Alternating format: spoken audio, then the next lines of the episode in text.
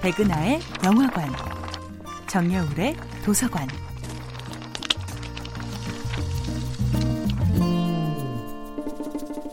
안녕하세요.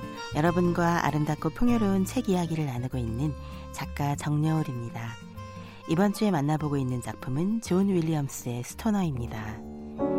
친구들이 거의 모두 참전 용사로 징집되었을 때 스토너는 홀로 대학에 남습니다.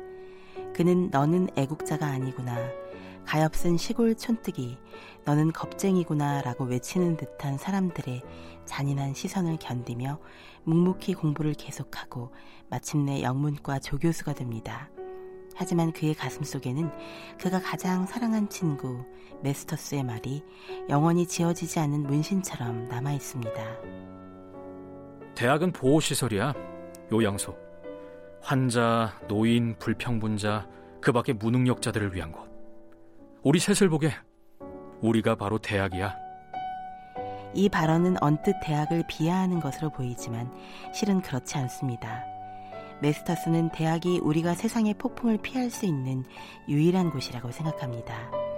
대학은 우리를 위해 존재하는 것에 세상에서 소외된 사람들을 위해.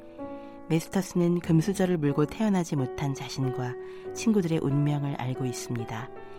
미국 사회에서 그들이 올라갈 수 있는 사회적 지위는 한정되어 있다는 것을. 하지만 대학은 그들에게 세상이라는 매서운 폭풍을 피할 수 있는 피난처이고 가난한 부모 밑에서 출발선 자체가 달리 태어난 스토너 같은 사람이 영문과 교수가 될 수 있는 자유와 해방의 공간이기도 했습니다.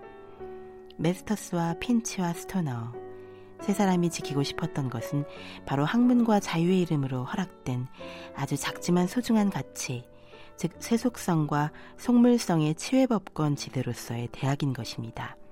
문화이론가 스튜어트 홀의 말처럼 대학은 헛소리를 짓거릴 자유가 있는 유일한 곳. 그리하여 그 다채로운 헛소리들이 모여 세상을 바꾸는 뜨거운 희망의 목소리가 태어날 수 있는 그런 장소가 아닐까요? 스토너는 그런 대학의 이상을 지키기 위해 분투합니다. 그는 문학을 공부할 수 있는 자유 이외의 그 어떤 권력도 용납하지 않습니다.